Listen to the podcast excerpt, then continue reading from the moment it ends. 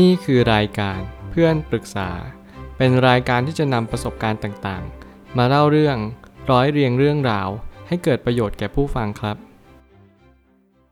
สวัสดีครับผมแอดมินเพจเพื่อนปรึกษาครับ วันนี้ผมอยากจะมาชวนคุยเรื่อง เพื่อนชอบถามว่ายังสิงไหม ควรจะตอบไปว่ายังไงดี มีคนมาปรึกษาว่า เรื่องมันอาจจะดูตลกนะพี่ แต่มันก็งอนกันไปเรียบร้อยละ วันนั้นเพื่อนถามหนูว่ายังสิงวงเล็บซิงเกิล ไหม ก็ไม่รู้จะตอบยังไง เลยบอกไปว่าไม่สิงเพื่อที่จะได้ไม่มีคนมายุ่ง แต่มันก็ดีแค่ช่วงนั้นนะพี่ ตอนนี้รู้สึกผิด เลยไปบอกความจริงกับเพื่อน มันก็เลยเปลี่ยนไปเลย แล้วเพื่อนหนูก็ลงสตอรี่ประมาณว่า มึงเวลาเจอคนใจดีให้เกรงใจเขา ไม่ใช่โกหก เมื่อคืนหนูร้องไห้ทั้งคืนเลยหนูผิดใช่ป่ะพี่ ก่อนวันที่หนูจะโกหกไปเพื่อนมันมาถามเยอะมากเลยว่า หนูได้กับแฟนยัง ตอนนั้นก็อายอะพี่ แต่ตอนหลังจากที่โกหกไปก็ไม่มีใครมาถามเลย หนูก็เลยไม่ได้บอกความจริงไป ซึ่งข้อความทวิตนี้อาจจะฟังดูตลก แต่สำหรับผมแล้วไม่ได้ดูตลกเลยสักนิดหนึ่ง ผมเชื่อว่าเรื่องนี้เป็นเรื่องที่เซนซิทีฟมากๆ ไม่ว่าเราจะฟังข่าว ไม่ว่าเราจะฟังจากลูกหลาน หรือว่าพี่น้องคนใดก็ตาม ถ้าเกิดสมมติเราได้ยินคำแบบนี้ เราจะต้องรู้สึกว่าเฮ้ยทำไมเพื่อนถามกันแบบนี้ล่ะ เขาอาจจะ ไม่รู้หรือเปล่าว่าเขาไม่ควรถามแบบนี้นะ สิ่งที่เราจะต้องเรียนรู้จากสังคมที่เปลี่ยนแปลงไปอย่างแรกเลยก็คือ ยุคนี้เป็นยุคที่กล้าถามกันมากยิ่งขึ้น แล้วก็แน่นอนมีหนำซ้ำการโกหกปิดบังเพื่อตัวเราเอง อาจจะดูเป็นการที่เรากระทำสิ่งให้เลวร้าย มากกว่าที่เราคิดเสียอีก ไม่ว่าคุณจะอยู่ในวัยไหน อยากให้คุณรู้ไว้ว่า การที่คุณโกหกเพื่อตัวของคุณเอง อาจจะไม่ดูเลวร้าย ไปกว่าคำถามบางคำถาม ที่มันทำร้ายจิตใจมากกว่า เรื่องบางเรื่องมันไม่ใช่สิ่งที่เราควรถามกัน เราควรจะมีขอบเขต กรอบความคิด หรือว่าอะไรที่มันเป็นส่วนตัวของเราบ้าง ไม่เช่นนั้นคาว่าส่วนตัวคงไม่มีจริง ๆ มันก็เป็นแค่คำในพจนานุกรมคำหนึ่งเท่านั้น ที่ใช้คาว่าส่วนตัว แต่เมื่อเราใช้ในชีวิตจริง แน่นอนจะมีคนที่มาถามเรา ทุกๆคำถามมากมาย แต่แน่นอนเราก็ต้องเลือกที่จะเลี่ยงคำตอบไป ไม่พยายามตอบในสิ่งที่เราไม่มั่นใจว่าเราควรจะตอบ หรือว่าไม่อยากที่จะตอบไป ผมเลยตั้งคำถามขึ้นมาว่า ความจริงก็คือความจริง แต่ว่าบางความจริงที่ผู้คนถามกัน ก็ไม่จำเป็นต้องตอบก็ได้ เรื่องบางเรื่องเป็นเรื่องส่วนตัว บางคนเล่าได้ บางคนก็เล่าไม่ได้ก็มี และนี่คือความเป็นจริงว่าเราจะไม่บังคับใคร หากเราเป็นคนถามโอเค เราอยากรู้ไม่ว่ากัน เราควรจะถามเป็นการส่วนตัว ไม่ใช่ว่าถามกับเพื่อนตอนหน้าเลย หรือว่าถามขณะที่เพื่อนกำลังอยู่ในกลุ่ม แน่นอนอาจจะดูเหมือนเป็นเรื่องใหม่ แปลกประหลาด หรือว่าดูโอ้โหตื่นเต้นมาก ที่เรายังซิงหรือไม่ซิง แต่ในความเป็นจริงแล้วผมคิดว่ามันเป็นเรื่องส่วนตัวจริง ๆ ที่เราจะต้องค่อนข้างที่จะเข้าใจว่า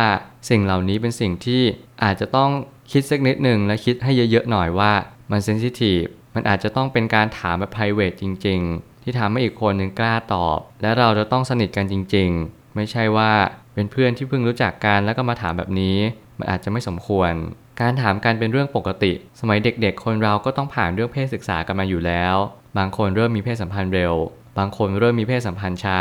แต่ละคนแตกต่างกัน แน่นอนว่าคนยุคนี้หรือยุคสมัยใดก็ตาม อาจจะมีเพศสัมพันธ์ที่แตกต่างกันไป แต่สิ่งหนึ่งที่สำคัญที่สุด เราต้องรู้จักป้องกัน ผมอยากจะเสริมตรงนี้ก็คือ มันเป็นสิ่งที่เราอาจจะเรียนรู้ตรงสิ่งเหล่านี้ได้ว่าโอเค เด็กเริ่มมีเพศสัมพันธ์ที่รวดเร็วมากยิ่งขึ้น สิ่งแรกเลยก็คือรู้จักป้องกันรู้จัก safety รู้วิธีว่าโอเค เรากำลังจะเข้าไปในจุดที่ กำลังเติบโตเป็นผู้ใหญ่มากขึ้นเรื่อยๆ เราเริ่มมีอารมณ์ทางเพศ เราเริ่มเห็นเพศตรงข้าม หรือว่าเพศที่เราชอบแล้วเรารู้สึกแปลกๆ ในความรู้สึกของตัวเอง สิ่งเหล่านี้เป็นเรื่องธรรมชาติ เพียงแต่ว่าหลายครั้งเราต้องเรียนรู้ที่จะเข้าใจว่าบางครั้งการที่เรามาคุยกัน มันอาจจะไม่จำเป็นจะต้องไปบอกเพื่อนตามความเป็นจริงว่าฉันเคยผ่านนั้นผ่านนี้มาแล้วนะ ฉันซิงอยู่หรือว่ายังไม่ซิง สิ่งเหล่านี้อาจจะตอบเป็นภาคเศษไปก็ได้ว่า เรายังไม่อยากเรียนรู้เรื่องแบบนี้ เพราะเรารู้สึกว่าเรื่องแบบนี้มันอาจจะยังไม่สมควรหรือยังไม่ถึงวัยของเรา แล้วก็บอกไปเลยว่าเออแม่บอกว่าไม่ให้ทำแบบนี้แบบนั้น สิ่งเหล่านี้มันทำให้โอเค เพื่อนก็รับรู้แล้วว่าเราไม่ชอบยุ่งเรื่องแบบนี้ ซึ่งแน่นอนบางทีอาจจะมีฟีดแบ็กว่าเพื่อนไม่ครบ แต่ถ้าเกิดสมมติคุณอยากจะเข้ากลุ่ม แล้วคุณอยากจะมีเรื่องคุย คุณก็ต้องหาจุดยืนของตัวเองให้เจอว่า คุณจะรับมือกับสถานการณ์ที่เพื่อนถามบ่อยๆยังไง เพราะว่าเราไม่สามารถหลีกเลี่ยงคำถามตรงนี้ได้เลย ยิ่งเป็นคนวัยเดียวกัน และยิ่งคุยท็อปิกนี้เหมือนๆกัน เราก็ยิ่งอยากรู้ อยากที่จะเข้าใจมันมากยิ่งขึ้น ความรู้สึกอายเป็นเรื่องปกติเช่นเดียวกัน บางทีเราตอบแบบส่งเดชไป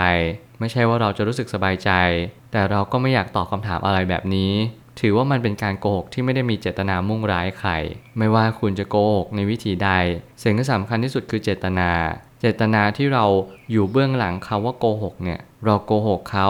ด้วยการที่เรามุ่งร้ายเขาหรือเปล่า หรือเพียงแต่ว่าเราไม่อยากจะบอก เบื่อแล้วก็ไม่ชอบที่จะมาตอบคำถามเหล่านี้ เพราะอาจจะมองว่ามันยังไม่ถึงเวลาที่เราควรจะตอบ หรือว่าเรายังไม่พร้อมที่จะมีเพศสัมพันธ์ในวัยนี้ ไม่ว่าจะเป็นเหตุผลใดก็ตาม มันเป็นเหตุผลที่ดูซอฟที่สุด แล้วมันเป็นเจตนาเพื่อตัวเราเองจริง ๆ ว่า เราต้องการรักษาภาพลักษณ์ของตัวเอง มันจึงไม่มีเจตนาที่รุนแรง แล้วก็เป็นบาปกรรมถึงขั้น โกหกเนี่ยมันดูเลวร้ายขนาดนั้น แต่การที่เพื่อนกำลังลงสตอรี่แบบนั้น เป็นการที่เพื่อนพยายามหักหานน้ำใจเรา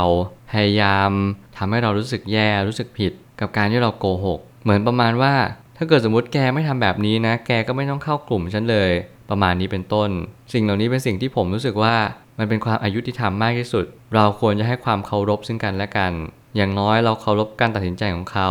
ว่าเขาจะตอบหรือไม่ตอบ เราไม่มีสิทธิ์ที่จะไปบังคับข่มขู่หรือว่าอะไรก็ตาม เพื่อให้เขารู้สึกว่าเขาผิดมากๆในสิ่งที่เขาทำหลายครั้งที่เราเจอสถานการณ์แบบนี้ มันยากที่จะรับมือ แต่สิ่งที่สำคัญกว่านั้นก็คือ เราต้องรู้ชัดว่าเราทำไปเพื่ออะไร เรามีความคิดที่จะปิดบังเพื่ออะไรจริง ๆ เราจงเคารพในการตัดสินใจของตัวเองโดยไม่ต้องสนใจว่าใครจะคิดกับเรายังไง เขาจะมองว่าเราโกหก เขาจะมองว่าเราเลวร้าย ปล่อยเข้าไป นั่นหน้าที่ของเขาไม่เกี่ยวกับเรา เราต้องมีจุดยืนให้มั่นคงให้ได้ ไม่เช่นนั้นเราก็จะโซซัสโซเซไปเรื่อย ใครว่าอะไรเราก็โอ้โห เราแย่อีกแล้ว ไม่มีคนยอมรับเรา ไม่จำเป็นต้องสนใจ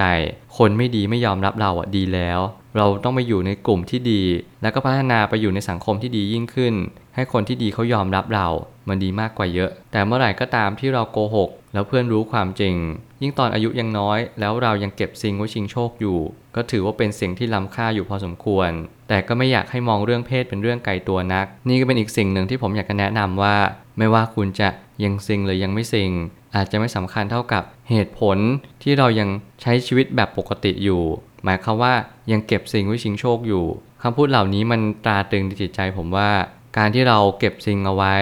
มันอาจจะเก็บเอาไว้กับคนที่เราต้องการที่จะมีเพศสัมพันธ์หรือว่ารักเขาจริง ๆ ซึ่งสิ่งเหล่านี้ผมคิดว่าเราจะต้องเรียนรู้ที่จะเข้าใจ เมื่อถึงวันที่เราพร้อม ไม่ว่าจะวันใดก็ตาม อาจจะไม่เกี่ยวที่อายุ ไม่เกี่ยวกับวุฒิภาวะเท่าไหร่ แต่เอาง่ายๆว่าเราต้องรู้จักป้องกัน รู้จักที่ว่าเรื่องเพศเนี่ยมันใกล้ตัวเรามากกว่าที่เราคิด มันคือชีวิตประจำวันของทุกๆ คน เราเกิดมาเรายังเด็กเราจะยังไม่เรียนรู้ พอฮอร์โมนเราเริ่มเปลี่ยนไป เรื่องเพศมันก็เริ่มเข้ามา สิ่งเหล่านี้เป็นเรื่องของธรรมชาติ เป็นเรื่องของแรงขับทางเพศที่มันเกิดขึ้นมาอยู่แล้วตามปกติ บางคนมีมาก บางคนมีน้อย ซึ่งแต่ละคนไม่เหมือนกัน เพียงแต่ว่าเราเข้าใจว่าแต่ละคนมันไม่เหมือนกัน เราอาจจะไม่ค่อยมีอารมณ์ทางเพศ ก็ถือว่าดีไป แต่ถ้าเกิดสมมติเราเป็นคนมีอารมณ์ทางเพศเยอะ อาจจะต้องรู้จักควบคุม รู้จักที่จะป้องกันแล้วก็เรียนรู้เรื่องของเพศว่ามันมีความเสี่ยงอะไร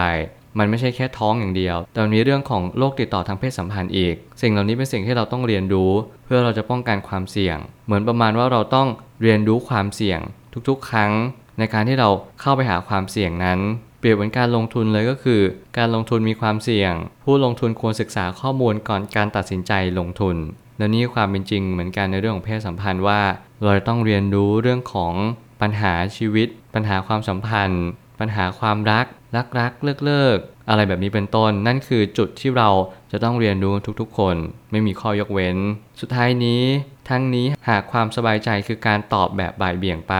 ก็น่าจะเป็นทางออกที่ดีกว่าในระยะยาว เราอาจจะต้องอดทนต่อคำถาม แต่เชื่อเถอะว่า พอเราไม่ตอบบ่อยเข้า เพื่อนก็เบื่อถามกันไปเอง อดทนหน่อยหนึ่งและนี่คือการแก้ปัญหาที่ง่ายที่สุด อดทนต่อคำถาม เราไม่เป็นต้องทำอะไรเลย ไม่เป็นต้องศึกษาเรื่องอะไรก็ตาม ที่ผมบอกไปตั้งแต่แรก เพียงแต่ว่าเราเข้าใจว่าเพื่อนเขาถามเพราะเขาอยากจะรู้เท่านั้นเอง เราก็ไม่เป็นต้องตอบเปลี่ยนเรื่องไปเลย แล้วก็ทำเป็นไม่ได้ยิน หรืออะไรแบบนี้เป็นต้นหรือว่าได้ยินแต่ว่าอาจจะบอกว่าเออ ก็ยังดูดูอยู่อะไรแบบนี้เป็นต้น สิ่งต่างๆ เหล่านี้มันคือการที่เราพยายาม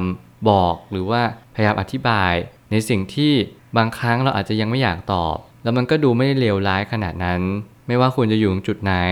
อาจจะไม่สำคัญเท่ากับการที่คุณรู้ว่าคุณทำอะไรอยู่ ขอให้คุณเชื่อมั่นในสิ่งที่คุณทำการโกหกครั้งนี้ไม่ได้เลวร้ายขนาดนั้น คุณแค่อยากให้เพื่อนยอมรับ คุณแค่อยากให้เพื่อนเข้าใจในสิ่งที่คุณรู้สึก คุณไม่อยากที่จะมานั่งตอบคำถาม ไม่เป็นไร บอกตัวเองว่าวันนี้ผิดพลาด กับการโกหกว่ายังไม่สิ่ง แต่เมื่อไหร่ก็ตามที่เรามองย้อนกลับมา เราจะเริ่มรู้สึกว่าเราโกหกแบบนี้ดีที่สุดแล้ว ถึงแม้เพื่อนจะไม่เข้าใจ วันหนึ่งผมก็เชื่อว่าเพื่อนจะเข้าใจมากยิ่งขึ้น เพราะสุดท้ายการที่เรายังซิงเกิลอยู่เนี่ย มันคือสิ่งที่ล้ำค่าที่สุดแล้ว ผมอยากให้คุณเก็บเอาไว้ กับคนที่คุณเชื่อว่าคุณจะมอบให้กับเขาจริง ๆ ผมเชื่อว่าทุกปัญหาย่อมมีทางออกเสมอ ขอบคุณครับ รวมถึงคุณสามารถแชร์ประสบการณ์ ผ่านทาง Facebook Twitter และ YouTube และอย่าลืมติด Hashtag เพื่อนปรึกษาหรือ f r ร e n d t a l k ด้วยนะครับ